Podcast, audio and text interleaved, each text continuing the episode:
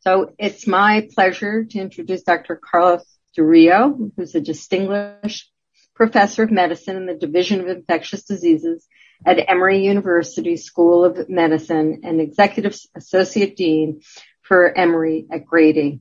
He's also professor of global health in the Department of Global Health, professor of epidemiology at the Rollins School of Public Health, and his research focuses on early diagnosis, access to care, engagement to care, and uh, compliance with antiretrovirals. And like many of rest of us, has expanded to address the new challenges brought on by the COVID-19 epidemic.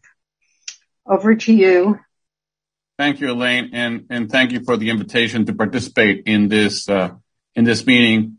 Uh, over the next uh, hours, I'm going to talk about sort of the collateral damage of COVID-19 on, on patient care, and I'm going to go beyond HIV, really talk about patient care, just because we cannot dissociate uh, uh, a, a HIV care from everything else.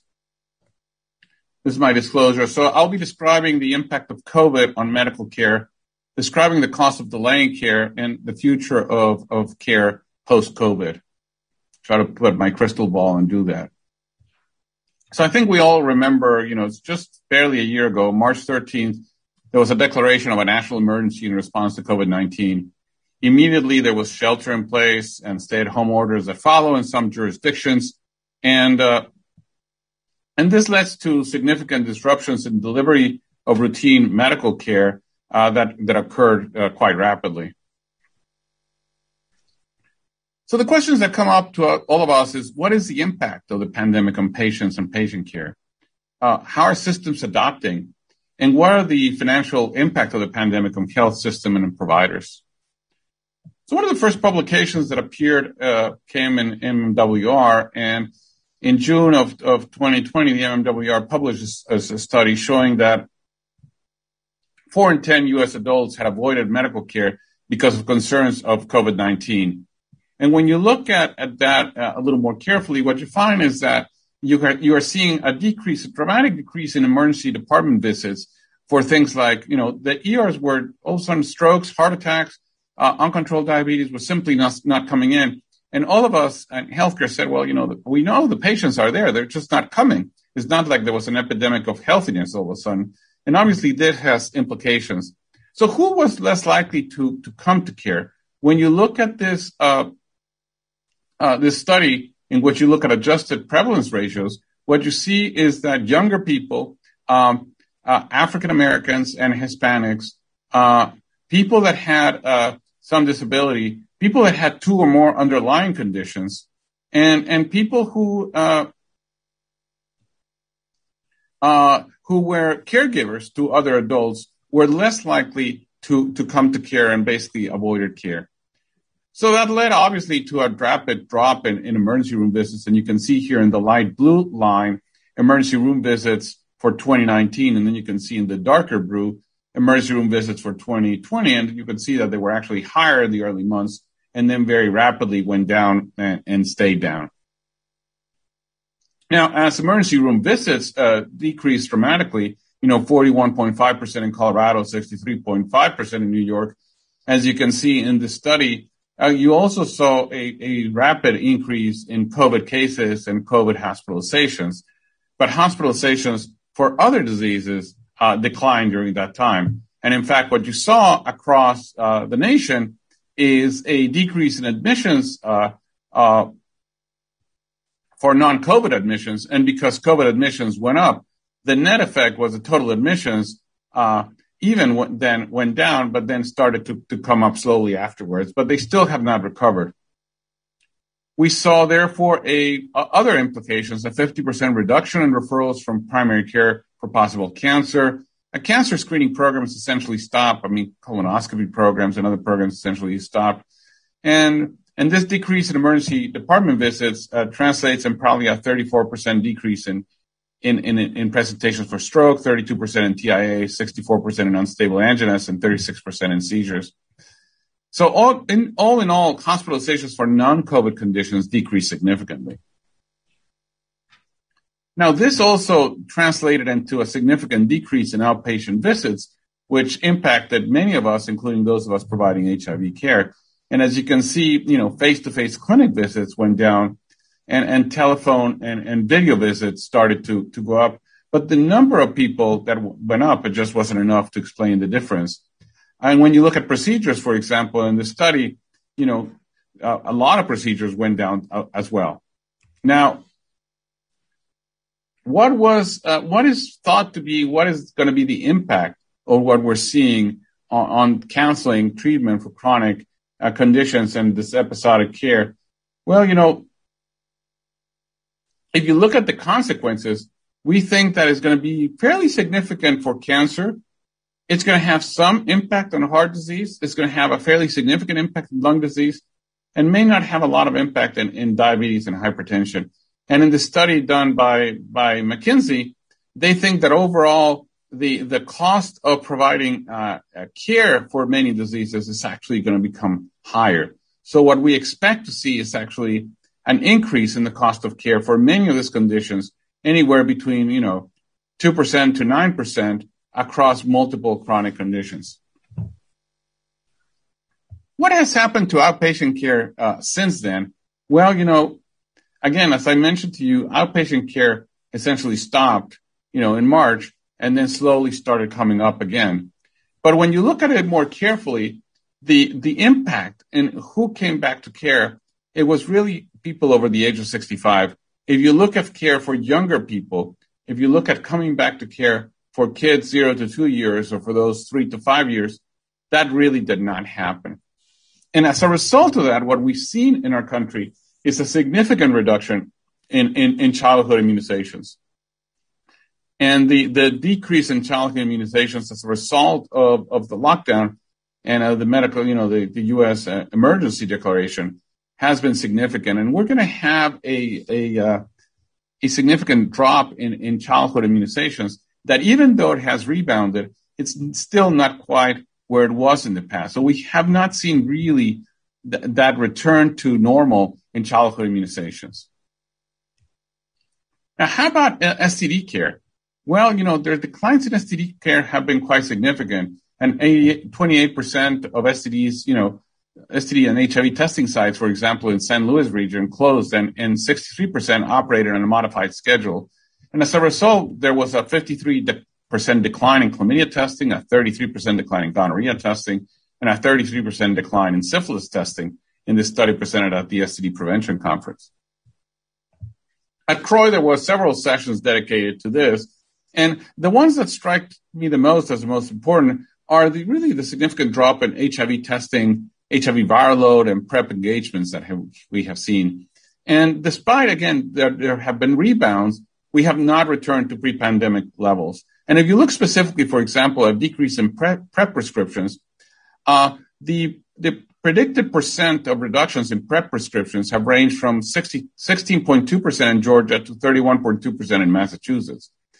And in, in the predicted percent reduction in new PrEP users have ranged from 18.2% in Texas and 47.2% in Illinois. And I think what you find if you look at this data is that we've been able to continue people that were on PrEP, but starting new PrEP starts have really gone down. Now you can imagine if HIV testing is reduced, uh, then also linkages to care are reduced. As a result of that, a similar thing has happened in HIV care, in which we have, uh, you know, managed to continue providing antiretrovirals to a lot of our patients who are already engaged in care. But for those that have episodic care, for those that were newly diagnosed or who could have been newly infected, we really have not been able to get them back, to get them into care. Now, substance use disorder has also been impacted in a significant way in substance use disorder care. Uh, as, as a result of, of COVID uh, and during the lockdown, we have seen an increase of over over 25% in alcohol sales. Uh, analysis of urine drugs tests have shown a 32% increase in non-fentanyl prescriptions, a 20% increase in, in, meth, in meth, and a 10% increase in cocaine uh, that have occurred from, from March through May. And uh, and also what has happened is drug use has gotten riskier. You know, your your drug dealer used to get your drug for from it may not be the same one, and therefore you may get get a different drug. You may get a different um, uh, formulation. You may get a higher dose. You may get a contaminated drug. And so, a result, drug overdoses have increased 18%.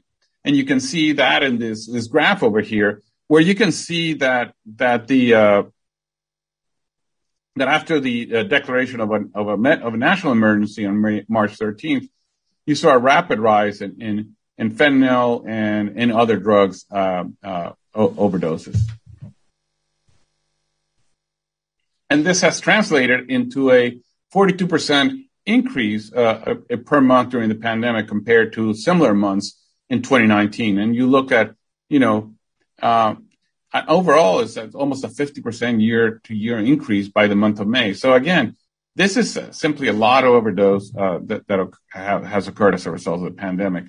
Mental health is another area that has been significantly impacted with over 40% of U.S. adults reporting, you know, struggling with mental health and substance use issues. And this is particularly relevant in young people. And you can see people between the ages of 16 and 39 really being significantly impacted by, by, by anxiety, depression, and, and substance use. Now, as far as, as, as mental health in older individuals, um, you, you got to realize that, you know, in, in nursing homes, for example, you know, there is an important desire to, for, for human contact. And there's, there was this huge conflict between, you know, protecting and shel- uh, you know, sheltering older people so they wouldn't get infected and would, you know, the withdrawal from family contact and the loneliness and stress that that caused. And this is a really delicate balance between, you know, protective isolation and, and contact under appropriate safety measures. And in addition to that, well, children and adolescents were at, at high risk of, of domestic violence and abuse. so what has been done to try to solve these issues? Well, you know, for once, it's obviously the rise in telemedicine. And, you know, for years we've been talking about telemedicine in our country, but it really took a pandemic for telemedicine to really take off, as you can see here. And you can see the number of, of percent of visits from telemedicine really went up uh, quite rapidly, quite significantly. And, uh, and this, uh, this went across uh, different fields, you know, whether it's behavioral health or different areas. The, the increase in telemedicine was quite significant. But, but telemedicine is not without challenges. And I think the, the, we need to remember those. And I think you can divide the challenges in four major ones. You know, first of all is sort of the digital divide, you know, the lack of broadband internet access, the lack of data plans, the lack of many of our patients uh, who don't have the, the appropriate uh, telephones to make. As I tell people, in order to do telemedicine, you have to have a tele to start with. Uh, there have there are significant restrictions in mental uh, health services, for example, around telemedicine. There are state level regulations. And I've heard, for example, you know, if you're not licensed in Alabama, but I'm licensed in Georgia, I have a patient from Alabama. It's almost like the patient has to cross a state line in order for me to see them. And, you know, a lot of regulations from private insurance that were, were limiting the access to telemedicine. As far as substance use disorder, uh, SAMHSA the DEA implemented some important programs. You know, for one, SAMHSA issued rapidly guidelines and guidance to increase the ability to prescribe opioids and to transfer opioid uh, prescription opioid treatment programs to take home methadone maintenance protocols. And the DEA has allows for the first time teleprescribing of buprenorphine in a two-way audiovisual communication between the prescriber and the patient. And again, it's just fine except for patients who do not have adequate data plans to make a two-way audiovisual communication possible. So as this this uh, excellent blog in the um, in BMJ, this opinion post in BMJ last October said, you know, dealing with the collateral damage of COVID is, is not just all about cure; it's about care. And I think the care of patients really was has been impacted quite significantly for all diseases. Uh, hospitals face also significant challenges. I think COVID, COVID we have seen in our healthcare systems how hospitals have tried to balance the complex uh, complexities of COVID care with resumptions of, of normal medical operations. And staffing shortages from sickness, from physical and emotional exhaustion has been real. And there's logistical issues of vaccine distribution and hesitancy right now happening. And I think this has all led to exacerbation of health disparities. And in addition to that, you're seeing, you know, hospital financial instability as a result of this. So what are the, um, uh, what has been, what has happened? Well, you know, I think policies to reduce care to only absolutely essential treatments and appointments had widespread consequences, and we need to acknowledge that. What we all knew it was important to do this, this obviously had consequences. Uh, home care uh, home care visits also were impacted because the nurses were very concerned about acting, acting as super spreaders, and a lot of chronically ill patients delayed requisite care, and they didn't fill prescriptions or, or they didn't receive life saving procedures deemed to be elective. And as a result of this delayed uh, visits, treatment, and procedures for chronic diseases, we're going to see the cost of care in general go up over the over the next few years. I think a return to pre-pandemic models of care are unlikely, uh, and and there will be a, a ubiquitous ad- adoption of virtual care and telehealth. And I think we need to really think that the new model of care is not going to be the model of care we had in the past or what we have right now. And finding that balance, I think, is going to be important for all of us to find in our clinics. Significant care will move from from from hospital or from clinics to homes and to the community. And I think there's this sort of a new normal would require healthcare organizations to rethink uh, how do we how do we accelerate transformation. I think a lot of health systems have talked about transformation and and doing more in the community, but really hadn't done it. And I think COVID offers the opportunity to do that. And yes, I'll probably end by saying that strengthening primary care and addressing non-communicable diseases is more important than ever. I think if COVID has shown us something, is that we have to address obesity, we have to address hypertension, have to address diabetes and all those other diseases that are that we're spending a lot of time, and even with our patients with HIV. And I think it becomes a reality that we need to really take these issues into into front and center as much as we do you know, making sure their viral loads are suppressed and other things that we normally do in our clinics and thinking about how we holistic, holistically address non-communicable diseases, I think is going to be critically important going forward. And with that, uh, Elaine, I, I, will end it and open up for questions. Well, fantastic. Um, a, a, tour de force as, as always. Um, there aren't any questions yet, but I actually have a, a, a couple for you. Um, I'm, I'm wondering, you've really focused on the, the, uh, local or the, the U.S. experience. Um, have you seen any, any data, um, particularly around HIV service delivery globally? I, didn't, I didn't put that, Elaine, in the presentation, but there are a couple of, nice studies uh, in Lancet. I can think of at least, at least two that have looked at this. And there were several presentations at, at CROI related to global HIV care. I think, you know, globally, what we're seeing are two things. I think in, in initially in the pandemic, in many African countries where they were not seeing a lot of cases, I think they had a little more time to prepare, right? I think, oh, I think that almost here in the U.S., we, we closed the, the so quickly. We went from like everything normal to everything shut down so quickly that, that, that created an enormous shock. I think a lot of places had a little more time to think, to plan, to adopt, to adjust. I also think that that a lot of, of places in providing global care uh, had a lot more nimble approaches to care that we have. In a way, a lot less uh, restricted approaches.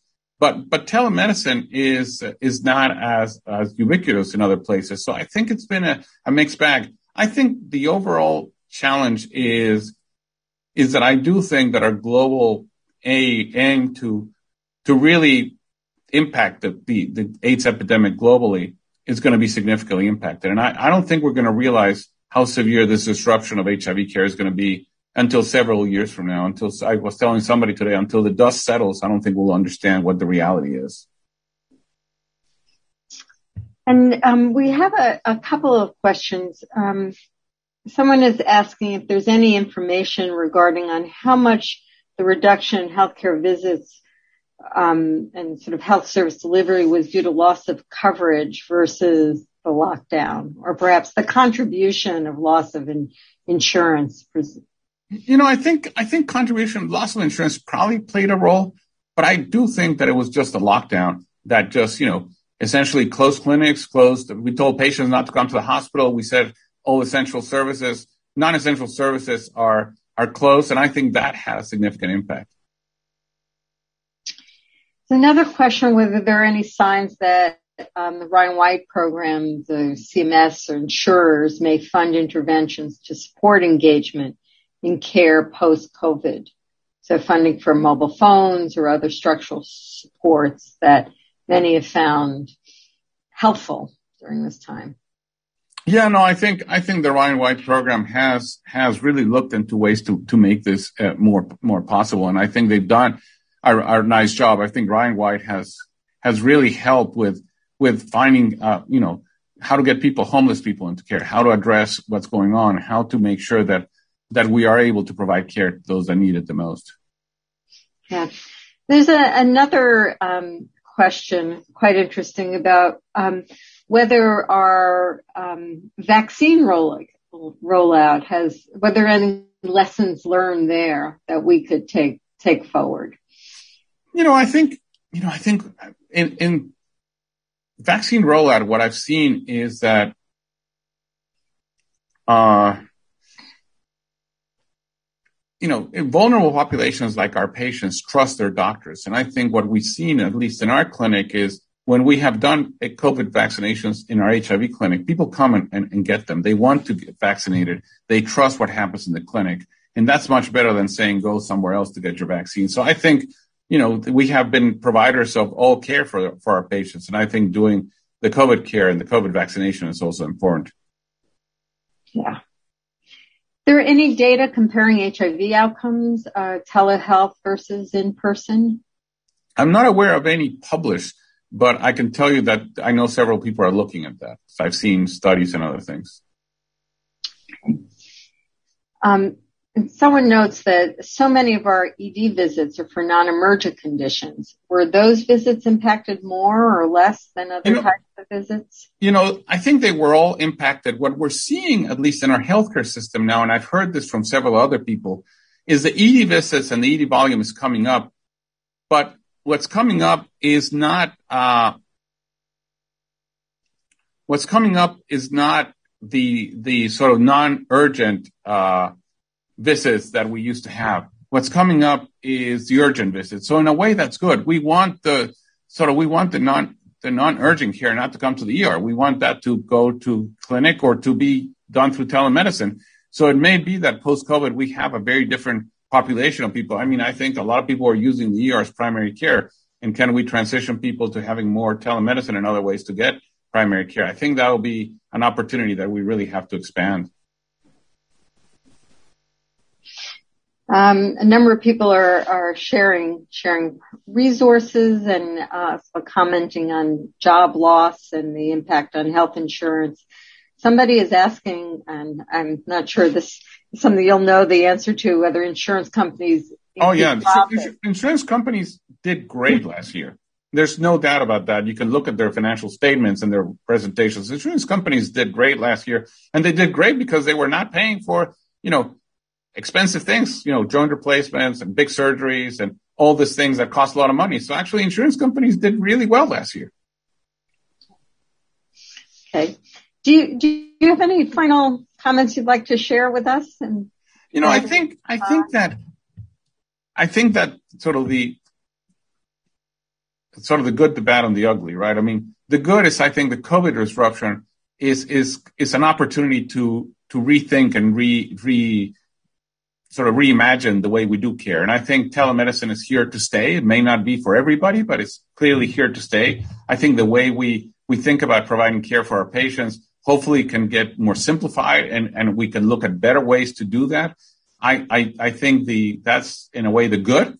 I think the, the bad is that we're going to see, we're probably going to see an increase in, in, in HIV, you know, infections and we're going to see an, uh, disruptions in care and, and patients losing their antiretroviral, their, their virologic suppression as a result of this. And I think the impact on on end the epidemic and, and many of the other initiatives, I think is going to be significant. And we don't have quant- not quantified, but I think it's going to be real.